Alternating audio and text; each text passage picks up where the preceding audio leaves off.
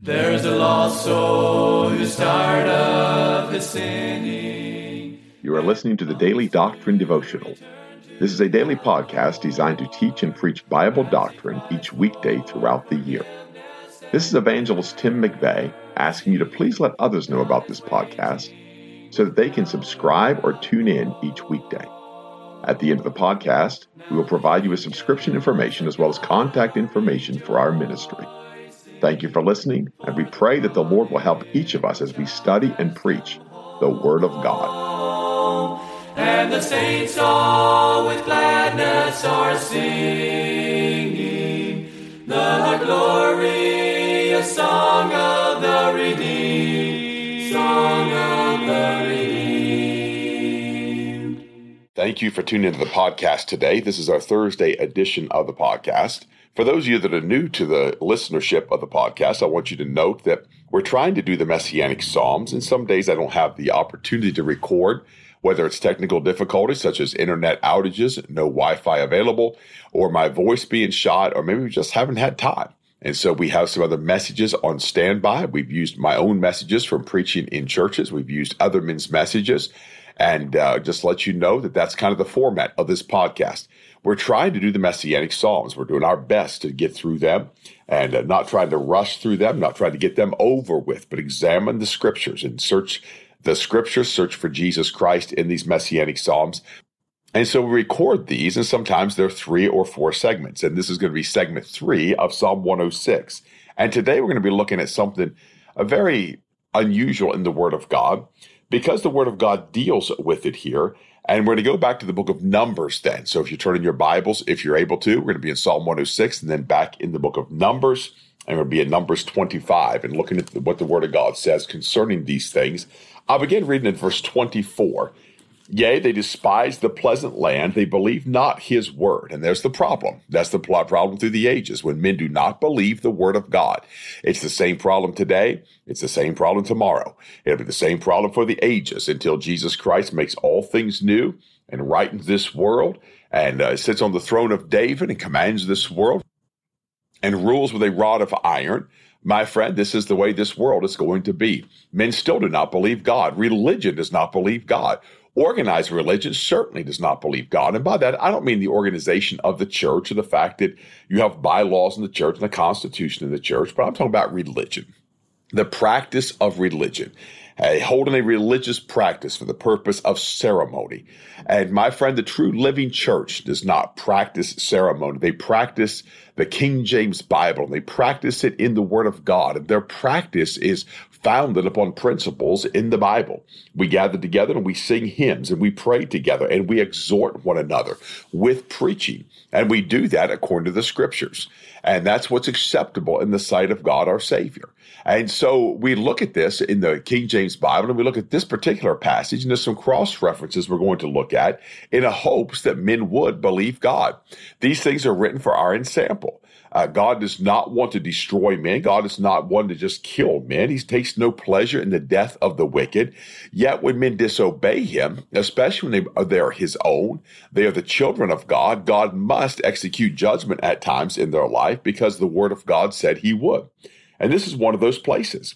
Yea, they despised the pleasant land. They believed not his word. Now, God had promised the children of Israel uh, the land of Canaan. He had promised them that place he had promised to Abraham. God had delivered them out of Egypt land and had promised them this good land, a land that floweth with milk and honey. But they believed not his word.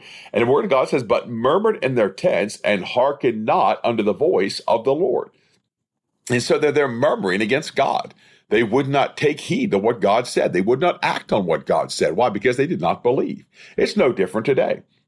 Men do not obey God today because they don't believe God. If you believe God, you'll obey him. You'll obey his commandments. He told us that. He says, therefore, he lifted up his hand against them to overthrow them in the wilderness. So again, it's a cause and effect. It wasn't just that God was going to overthrow them, but he lifted up his hand to overthrow them because of their unbelief. They would not believe him. He said to overthrow their seed also among the nations and to scatter them in the lands. Then he tells us why, and this is really a lot of the message today. They joined themselves also under Baal Peor and ate the sacrifices of the dead. Thus they provoked him to anger with their inventions, and the plague break in upon them. Now that takes us to Numbers 25, because we see in the Word of God in Numbers 25, the Word of God explains what took place there in the land. And he says this in verse 1 And Israel abode in Shittim, and the people began to commit whoredom with the daughters of Moab. Now, first and foremost, they were forbidden to take the daughters of Moab unto themselves. There was a law of God for these things. A Moabite could not enter into the house of God. And he said they called the people unto the sacrifices of their gods, and the people did eat and bowed down to their gods. Now, again, we see the children of Moab here. We realize Ruth was a Moabitess, but uh, Boaz took her in anyway when he covered her with that garment. He brought her unto himself. He bore the shame of having a Moabitess wife, yet the grace of God was seen in the life of Ruth. She believed God. And yet, these Moabites here, the Moabite women they're picking up here, uh, God has refused to allow them into the congregation. God has told the children of Israel to stay away from them. Uh, they're not to take them to be wives. They've been cast out of Israel. They are the washpot of Israel. But they begin to commit whoredoms with them. That means the men are going in unto them and visiting with them.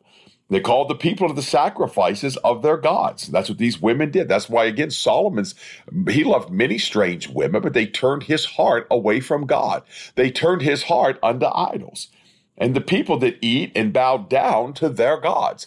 So they're eating those things offered to idols. We see that it's told us in the book of Psalms here. And they, they're eating things offered to idols. They're bowing down to their gods. They're refusing to believe God. They will not believe God. The same God that brought them out of Egypt land, brought them through the Red Sea, uh, got the water out of the rock, made the bitter water sweet. They've seen the miracles of God. He's brought manna from heaven. He's done all of those things. He's furnished that table in the wilderness, but they would not believe God. And so the word of God said Israel joined himself unto Baal Peor. That's the verse that we're talking about here in Psalms. They've joined the Baal Peor, and the anger of the Lord was kindled against Israel. Now they're confounded at this point. Why? They've joined themselves unto idols. They've made a league with idols. That's why in the New Testament the Lord tells us to come out from among them, be ye separate, saith the Lord of hosts, and touch not the unclean thing. They have literally become one with their idols. They have taken these idols unto themselves. They are now worshiping them. They're eating things offered to, to, idols. They're completely unclean. They've defiled themselves before a most holy God. They've cursed the name of God. Can I say on this wise, they have trampled underfoot the blood of Jesus Christ. And this old New Testament saying, I realize that, but they did not consider the word of God. And so verse 4 says, The Lord said unto Moses, Take all the heads of the people and hang them up before the Lord against the sun. So he's going to tell them, You're going to hang their heads up. You're going to hang them. Why? Cursed be everyone that hangeth upon a tree. God has cursed them. They have cursed themselves when they turned from God. But God has cursed them, and God is going to judge them, and they're going to die the death, and they're going to face is going to face the sun. He said that the fierce anger of the Lord may be turned away from Israel. And so that blood must be shed. They must die the death. Why? Because they've rejected God. They've turned away from God. They're joined unto Baal Peor. And Moses said to the judges of Israel, Slay ye every one his men that were joined under Baal Peor. Now, this was done in the open. This wasn't something secret. This is done in the open. You'll see that in the next couple of verses here. These men are going, taking the daughters of the Moabites and the whoredoms. They've turned their hearts away from God. They're offering things offered to idols. They're sacrificing to idols. They're bowing down to idols, idols of stone and wood and gold and jewels. And they're bowing down to these idols.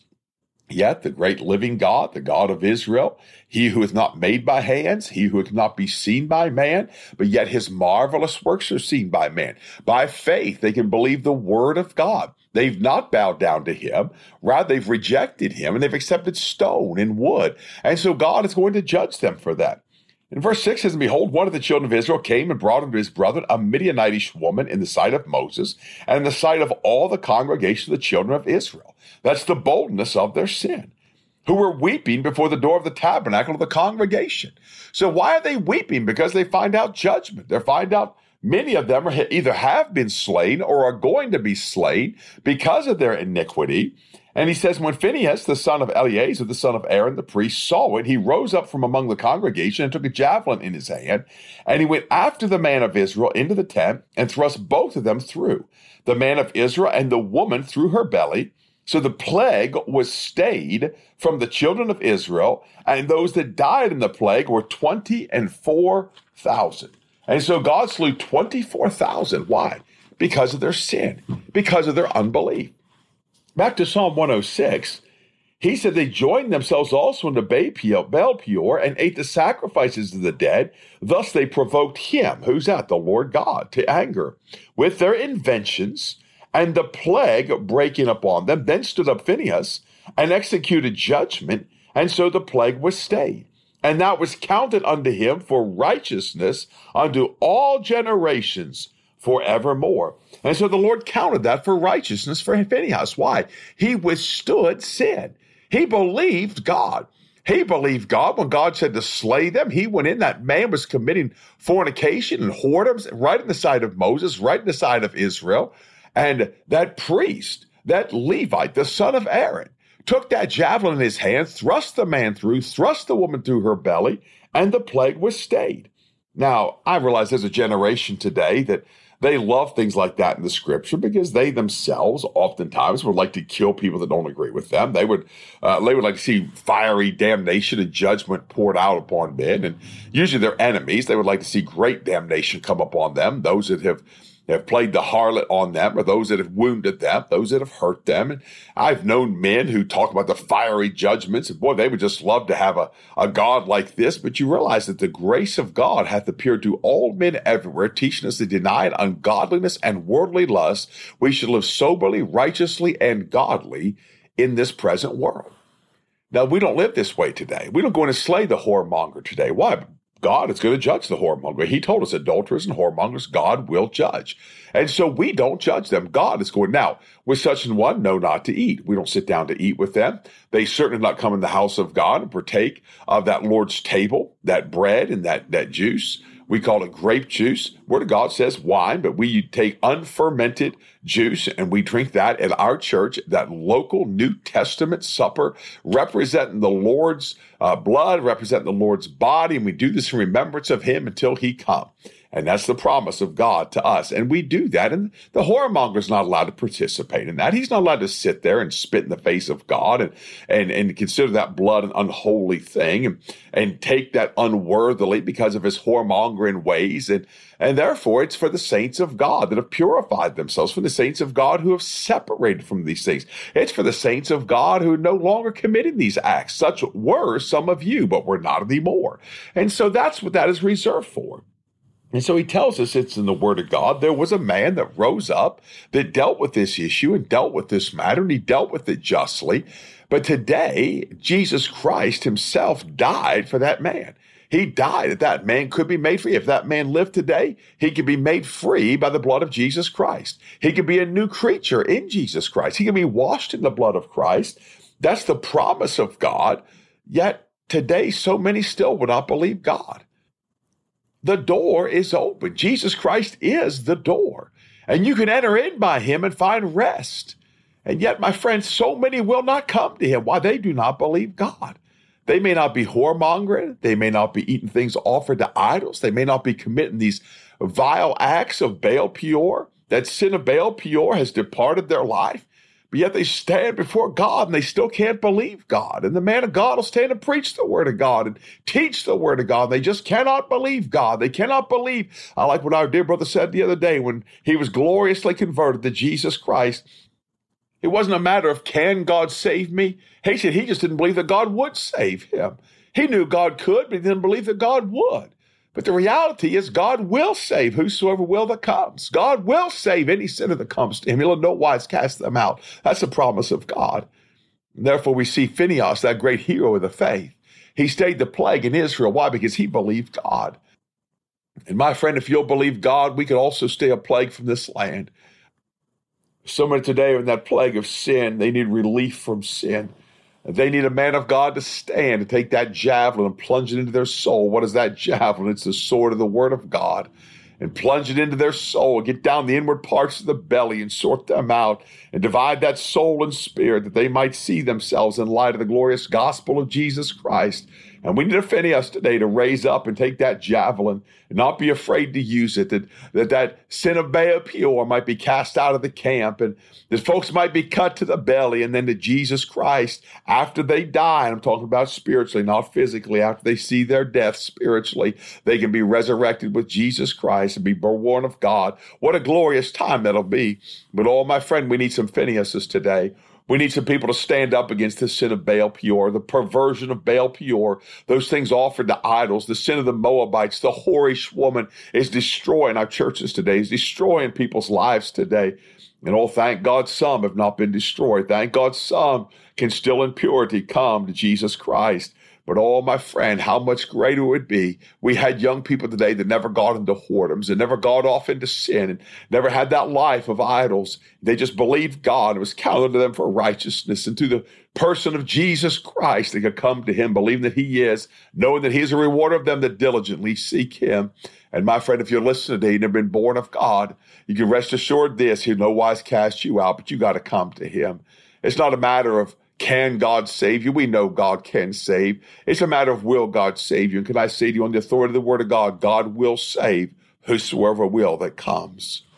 There's a lost soul who's tired of his sinning, and he longs to return to the Lord as he cries for forgiveness and mercy. God is waiting. You have been listening to the Daily Doctrine Podcast with evangelist Tim McVeigh. For correspondence, please contact us through our website andsomeevangelists.com and use the contact form to connect with us. You may also subscribe to the podcast through our website or search for Daily Doctrine Evangelist Tim McVeigh on iTunes, Google Podcasts, Spotify, Audible, or Amazon. To write to us, please use our church address, which is Manasseh Community Baptist Church, 70 Back Hollow Road, Blain, Pennsylvania, 17006. Thank you for listening, and we pray that the Lord will help each of us as we study and preach the Word of God. Don't forget to subscribe and tune in tomorrow. And remember to look up, for your redemption draweth nigh.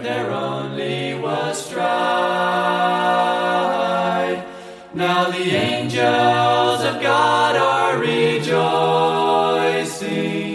for the prodigal child has come home, and the saints all with gladness are singing